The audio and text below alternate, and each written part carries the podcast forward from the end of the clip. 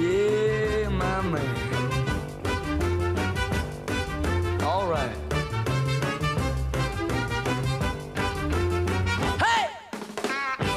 Y así de esta manera le damos la bienvenida a nuestro amigo Ale Di Donato, quien se suma en este día martes aquí en Todo Otra Vez. ¿Cómo andas, Ale?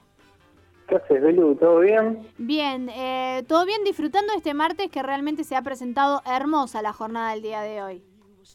Sí, ya, no sé si, si se puede hablar ya de que estamos llegando a fin de año, ¿viste? No sé sí, si- no, no, ya lo venimos si diciendo, es- sí, si sí, Es sí. una realidad, si es una expresión de deseo, dadas las circunstancias, no sé, pero yo ya trato de tomármelo como por ese lado, ¿viste? Es que, es que me parece que sí, el mes de septiembre la verdad es que se pasó volando, impresionante que ya estemos en el mes de octubre y creo que hay como un deseo colectivo de que este 2020 se termine de una buena vez. Viste que a fin de año también las esperanzas se renuevan, los sueños se renuevan, los deseos también. Y bueno, creo que todos y todas vamos a desear este, que se termine en principio esta pandemia y que el 2021 venga un poco este, menos cacheteador, ¿no? Podríamos decir. Claro, sí, bueno, tal cual, el tema es ese, ¿viste? Porque está todo bien con que se termine el 2020, ya falta poquito, como decimos recién, pero el tema es que viene después, ¿viste? Porque a veces, no, sé, lo planteamos como como expresión de deseo, pero uno, qué sé yo, hay que ver qué nos toca el año que viene, ¿viste? Yo espero que sea algo un poco más liviano que, esto, ¿no? Pero, qué sé yo, puede puede pasar puede pasar cualquier cosa y hay que tener cuidado también con lo que se desea, ¿no? Y, bueno, justamente hoy vamos a hablar eh, o, traje, digamos, una, una película para hablar que se vincula mucho con, con este último que, que decía, porque vamos a hablar de cine y nos ponemos un poco más eh, misteriosos, si se quiere, porque porque vamos a hablar de una peli de terror, aunque aunque es una película de terror bastante particular porque se diferencia un poco de lo que hoy en día quizás se piensa como como terror o de lo que más nos llega del, del terror como género, ¿no? Pero, pero bueno, antes de hablar de la cuestión del género, hay que decir que, que, que como bien anunciaste al principio del programa, vamos a hablar de Los que vuelven, que es un, un estreno porque se presentó a fines del año pasado en el Festival de, de Cine de Mar del Plata y recién en estos últimos días tuvo su estreno más más formal, digamos, en, en la plataforma Cinear. Y, y es dirigida por Laura Casabé, que es una, una directora argentina, nacida en el 82, y que con ese dirige su tercer largometraje. Antes había hecho, eh, antes había hecho perdón, eh, El Hada Buena, una fábula peronista en el 2010, y La valija de Benavides en 2016, que a su vez es la adaptación de un cuento de, de Samantha Schweblin. Y volviendo a esta película, la, la trama en sí es bastante sencilla porque por un lado tenemos a un, a un matrimonio de, de- de blancos terratenientes que disponen de sus tierras, de sus propiedades y que explotan a los a los mensúes, que son los nativos esclavos que, que trabajan en estas tierras y, y las plantaciones de yerba mate. Y, y bueno, hay que decir que estamos ubicados en el, en el norte del país, ¿no? En, Sí. en Misiones hace aproximadamente 100 años, ¿no? O sea que estamos hablando de una Argentina en, en plena expansión territorial y en plena conquista de, de esos territorios, ¿no? Con, con todo lo que eso implica. Y ya de entrada, eh, la primera escena que vemos es, eh, es bueno, es esta, esta mujer blanca interpretada por María Soldi al pie de que está como al pie de un acantilado con, un bebé demasiado quieto, ¿no? Y demasiado en silencio. Y ella se comunica con de Iguazú, que se presenta como una especie de entidad mitológica de, de ese, de ese espacio y de ese tiempo, y le pide que, que por favor le dé que le dé vida a su bebé, y de repente, pum, ¿no? Escuchamos ahí el, el llanto del bebé y así arranca la peli. O sea que ya entrada estamos metidos como en, en algo fantástico y, y sobrenatural y, y lo que y, y en el transcurso de la película, digamos, lo, que se va poniendo en juego de forma paralela es la, la relación entre esos terratenientes con, con los nativos doblegados, ¿no? Y también la relación de esa familia, porque también está el, hermano del patrón, que es un cura católico, y, y, también del grupo de burgueses de, de- de esa zona con, con el cual, eh, entre todos se vinculan, digamos. Eh, ¿Cómo se relacionan estos con, con ese espacio, ¿no? Que, tiene sus manifestaciones sobrenaturales propias y, que se presentan como cerradas ante ante lo que proviene de afuera, ¿no? Y, una de las cosas, no sé si decir buena de la película, a ver, sí, es buena, pero de, de- uno de los mayores aciertos, ¿no? Mejor dicho, eh, me parece que está en la estructura narrativa de, de- de la película, porque en total son tres capítulos que, que narran dos unidades de tiempo muy particulares, Sí. y tanto el primero como el tercer capítulo están en el, están en el mismo tiempo, ¿no? Y en el medio aparece un flashback de más o menos media hora, gracias al cual no solo eh, es posible entender algunas de las cosas que están pasando, que ya habíamos visto antes, sino que al mismo tiempo se resignifica todo lo anterior, ¿no? La, la- esa primera parte de, la película. Es como que decís, es por acá. Y, también crecen los personajes, lo cual es medio paradójico porque estamos vi- viendo algo anterior a lo, a lo primero, ¿no? Pero crecen en el sentido de que uno los conoce más, crecen los conflictos, las relaciones entre, entre cada uno de ellos. Y está bueno también porque lo que pone en evidencia esta, esta estructura narrativa es la presencia de, de distintos puntos de vista y vemos cómo se trata o, o- se intenta eh, imponer una única interpretación de los hechos cuando en verdad hay, hay un trasfondo bastante turbio y bastante cruel y me parece que es ahí donde se, se produce el diálogo con, con la historia argentina, ¿no? Porque, bueno, la directora dice que, Laura Casabe, dice que es una película de terror social, que, que en cierta parte lo es, pero a mí me, me, me gustó me gustó esta película porque no es tan fácil de, de clasificar, ¿viste? Como que eh, a mí en general me da la sensación de que es un thriller sobrenatural, de que es una historia realista en la cual emerge lo fantástico de una manera súper particular, ¿no? Que Sí. O sea, no, no es la, no es la peli... identificar, Sí. pero muy difícil de explicar o de comprender a través de la razón, de, de- Claro. de la lógica. Y, y bueno, a nivel a nivel técnico está laburada como, como una película de, de suspenso. La verdad que es un lujo, es una experiencia sensorial increíble porque la, la música y los efectos de sonido eh, son un personaje más.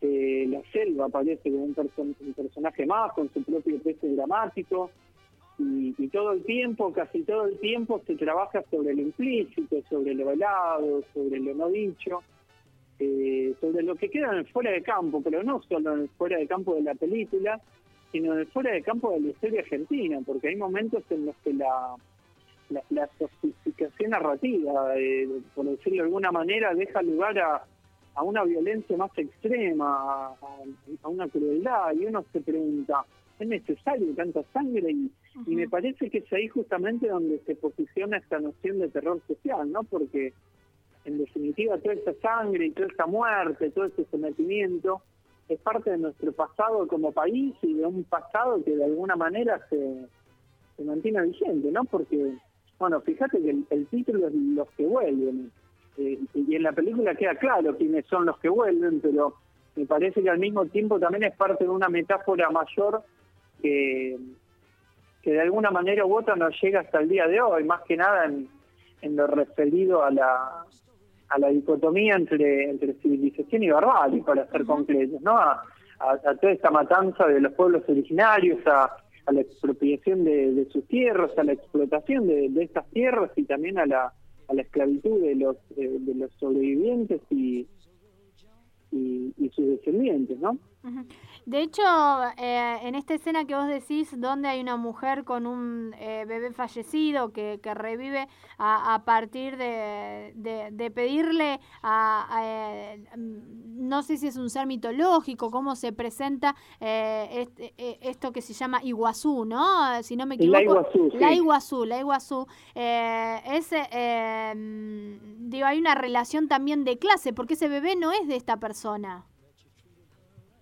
Sí, no, bueno, en realidad lo que hay, hay también una, hay cuando me refería a que uno forma o o puede ver- apreciar con, con más claridad, digamos, la, lo- los conflictos o las relaciones entre entre entre cada uno de los personajes, digamos, en la segunda parte vemos que hay también una una hay un, un vínculo que, me parece que es el más importante, ¿no? Que sea entre dos mujeres, que es justamente el, el personaje que, interpreta María Sol y que es la, esposa, digamos, de este terrateniente, y el personaje de Lali González, que vendría a ser una especie de, de, ama de llaves, ¿no? O de, o de, sirvienta de, la familia, pero que en realidad forma parte de, de esos pueblos originarios, ¿no? Y entonces esta mujer también tiene, tiene un hijo que tiene unos dos, tres años y entonces ahí que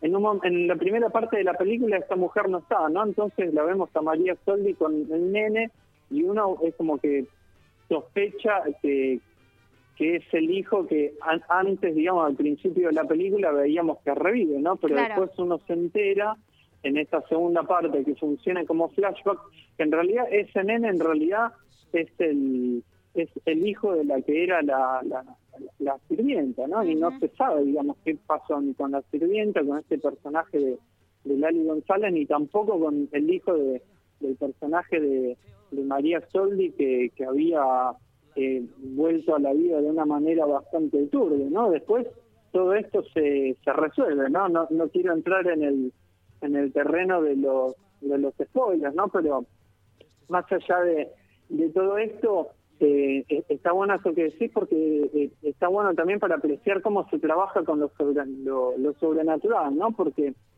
es una película que tiene explicación, que no deja cabos sueltos en cuanto al, guion y demás, pero lo, y, lo que no tiene explicación es justamente lo sobrenatural, ¿no? Por el mismo hecho de que se trata de algo que excede toda lógica y que excede ante todo la, lógica capitalista desde la cual se implementó toda esta conquista y sobre la cual se derramó tanta sangre. Y es, es interesante porque esos que vuelven, digamos, son como una especie de, de zombies que se encuentran en un estadio como intermedio entre, entre la vida y la muerte y, y que están como controlados por esta por esta fuerza inexpugnable que en la película parece justamente referida como la Iguazú. Claro. Y, eso está bueno también porque en la película no hay una bajada de, línea clara, ¿no? Pero aún así uno puede sacar sus propias conclusiones y, y, abrir sus propios interrogantes. Y en, en relación a esta entidad yo pensaba justamente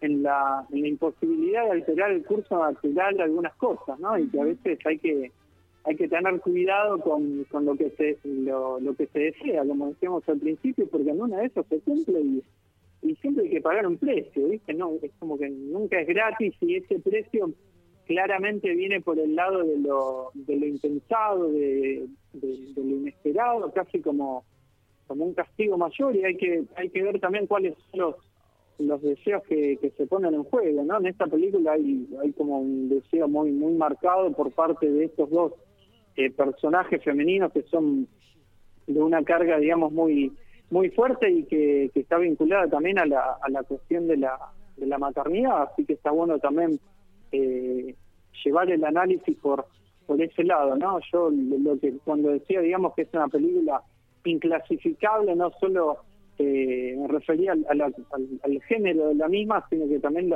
a las temáticas abordadas, ¿no? A que no es algo lineal, sino que es como que se abre en, una diversidad de, espectros que, que, abre que abre la posibilidad del debate, del, pensamiento, de, la reflexión y demás, así que por eso un poco también la, la recomendación.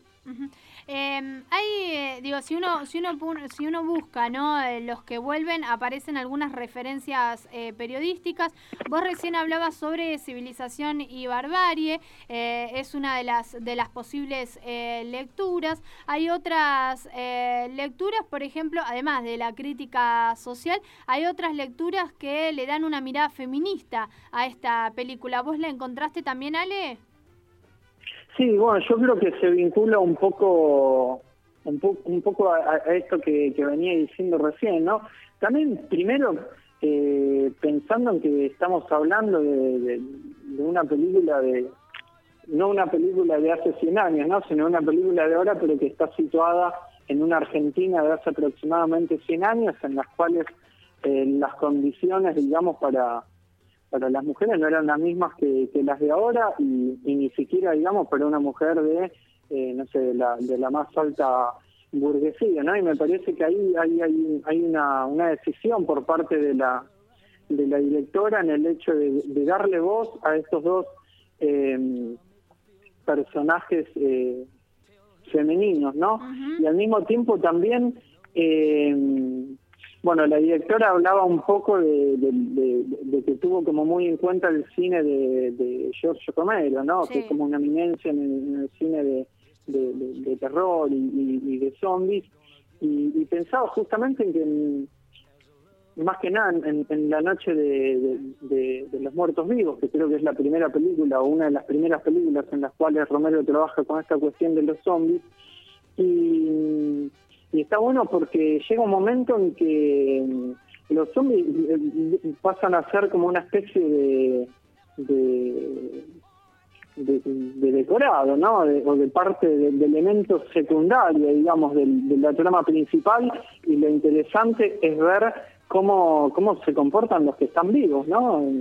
entre ellos, más que nada, ¿no? Ante esta amenaza que, que viene desde, desde la afuera. Y me parece que en esta película también hacia el final se puede ver algo algo parecido, ¿no? En el sentido de, bueno, cuando cuando vuelven los que vuelven, ¿no? ¿Cómo se comportan ahí los, los que están? Me parece que ahí también quizás hay una hay una posible lectura de, de género que claramente no, no vamos a profundizar porque es, más ni menos que el final de la película, así que no, no vamos no. porque está buena, está buena. No vamos a andar adelantando demasiado. Eh, Ale, eh, ¿sigue vigente ahí en Cinear eh, la, la peli? Está, está en Cinear, eh, creo que la, la subieron el jueves pasado. Sí. Eh, hasta este jueves o hasta este viernes seguro va a estar. Sé que también la estuvieron dando, en, cuando hablo de cinear, digo la, la página web, ¿no? Sí, Sé que también creo que la proyectaron un par de veces en el canal de, de, cinear para, para la televisión. Y si no me equivoco, la, la, el cine pasado la proyectaron en un autocine, así que no sé, hay cosas nuevas que están que están pasando y que están volviendo también, ¿no? valga la, la paradoja. Así que nada, lo, seguro, digamos, es que al menos por unos días más la, la van a poder ver en, en de manera libre y gratuita. Así que aprovechen, aprovechen y, y véanla con, con las luces eh, apagadas y con, con un buen con un buen sonido porque cosa que hace, hace muchísimo a toda la, la, recepción de, de esta película, ¿no? Perfecto, dale hecha entonces la recomendación. Te agradecemos muchísimo la participación del día de hoy y nos estamos encontrando el martes que viene, si te parece. Por favor, gracias a ustedes y como siempre, claro, vamos, nosotros también vamos a estar volviendo, ¿no? Todo otra vez, todos los martes. Inevitablemente, como siempre decimos. Hasta que llegue el tan ansiado 2021, ¿no? Traiga lo que traiga. Exactamente, Ale, te mando un abrazo. Igualmente para vos y para todos. Ahí pasaba Ale Di Donato por el aire de FM en Tránsito, por el aire de todo otra vez. Esta vez recomendándonos Los que vuelven, ¿eh? una película de Laura Casabe. Todo otra vez. Otra vez. Otra vez.